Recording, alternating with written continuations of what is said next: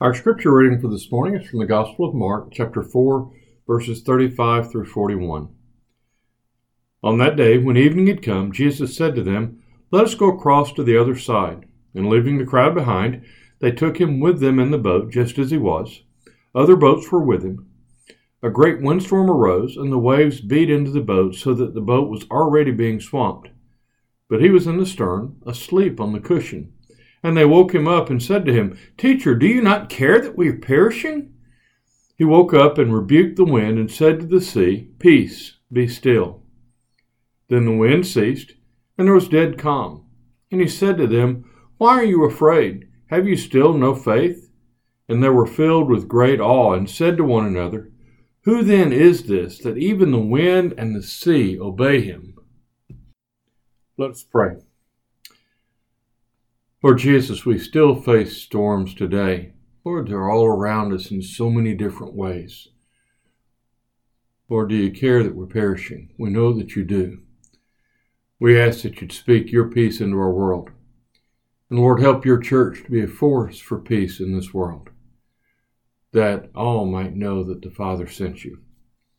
It's in your name we pray. I ask that the words of my mouth and the meditations of our hearts be acceptable in your sight.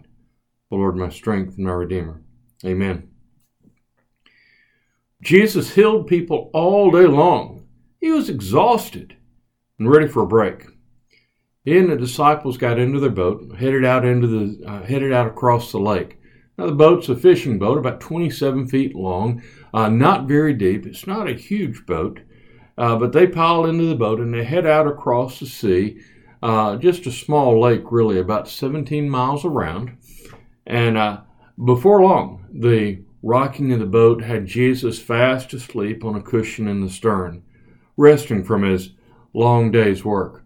Uh, all seemed well until a storm hit out of nowhere. Uh, the text says it was a windstorm. Well, the Sea of Galilee sits in a bowl, more or less, with mountains all around it. Now, in the northwestern part of the sea, there's a pass that extends all the way out to the Mediterranean Sea. Wind will blow in from the Mediterranean fiercely, coming down through that pass, and will create windstorms in the sea, fair weather storms. There may not be rain and thunder and lightning, but this wind coming in from the Mediterranean Sea will create an unpredictable storm uh, out of nowhere. Uh, these fair weather storms would even catch seasoned fishermen uh, unaware. They wouldn't see it coming, nor, no storm clouds to watch. So uh, this windstorm comes, and all of a sudden, out of the blue, the boat is in trouble. The, uh, the waves are crashing over, the boat's already being swamped. Uh, the storm just strikes out of nowhere. We know what that's like, don't we? We've all faced that kind of storm. The phone call comes to tell us that a loved one is terribly sick or is injured or has passed away. The car crashes into us, changing our lives, maybe changing our future forever. The pandemic hits that locks us into our houses for over a year. Bullets rain down seemingly out of nowhere on offices or shopping malls or schools, leaving destruction in their wake and changing us forever the hatred and the violence in our streets as siblings turn against siblings. It seems the storms are, are all around us, threatening our very existence. The storms can be scary. The disciples feared for their lives. These seasoned fishermen, these men who had grown up on the Sea of Galilee in the midst of this storm, were fearful for their lives. They imagined themselves sinking. And so they woke Jesus with an incredibly honest question. Now, think about this. They were getting a feel for who Jesus was. They had seen him do the miracles. Jesus had been teaching the crowd in parables, but he was explaining everything to the disciples. So they were beginning to get a glimpse of who he was uh, they realized that this incredibly powerful individual was in the boat with them when the storm hit. And they have the courage to wake him with, an, uh, with a horribly honest question. They go to Jesus, wake him up, and they say, Teacher, don't you care that we're perishing? Come on, Jesus, don't you care we're about to drown here? Well, of course he cared. He spent all day long caring. They had watched him care for the crowds. They had watched him heal person after person. He was exhausted from caring. That's why he was asleep to begin with. But at that moment, while he was sleeping, it didn't seem like he cared. They knew something about his power, but they also knew that the storm waters were rising and he was sleeping, and it didn't look much like care. Maybe you've been there too. Your world seems to be falling down around you.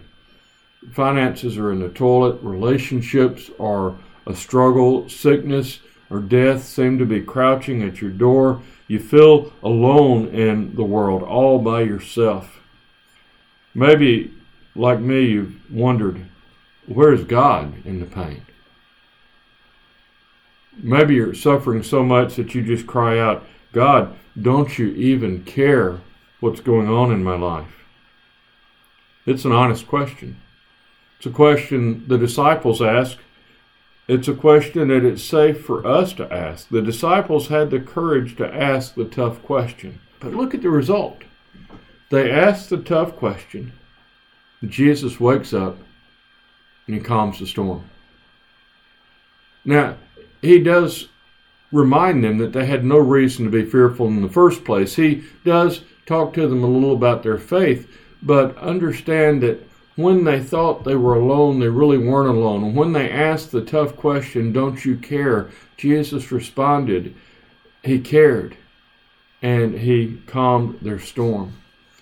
You know, and the storms we face it's okay to talk to God about how we feel, to to confront that fear. God, don't you care? Jesus, aren't you aware of what's going in my life? Don't you care about it? It's okay to ask that question, and perhaps in the asking of the question, we'll find the peace, we'll find the calm in our storm as well. But there are other folks that are facing storms too the people all around us. And we're the body of Christ. Like Jesus, we have the opportunity to calm the stormy seas of our time. We are supposed to be a calming influence in our culture. We take a vow to resist evil, injustice, and oppression in whatever forms they present themselves. Jesus has invited us into a healing ministry in our time and place. It is our calling.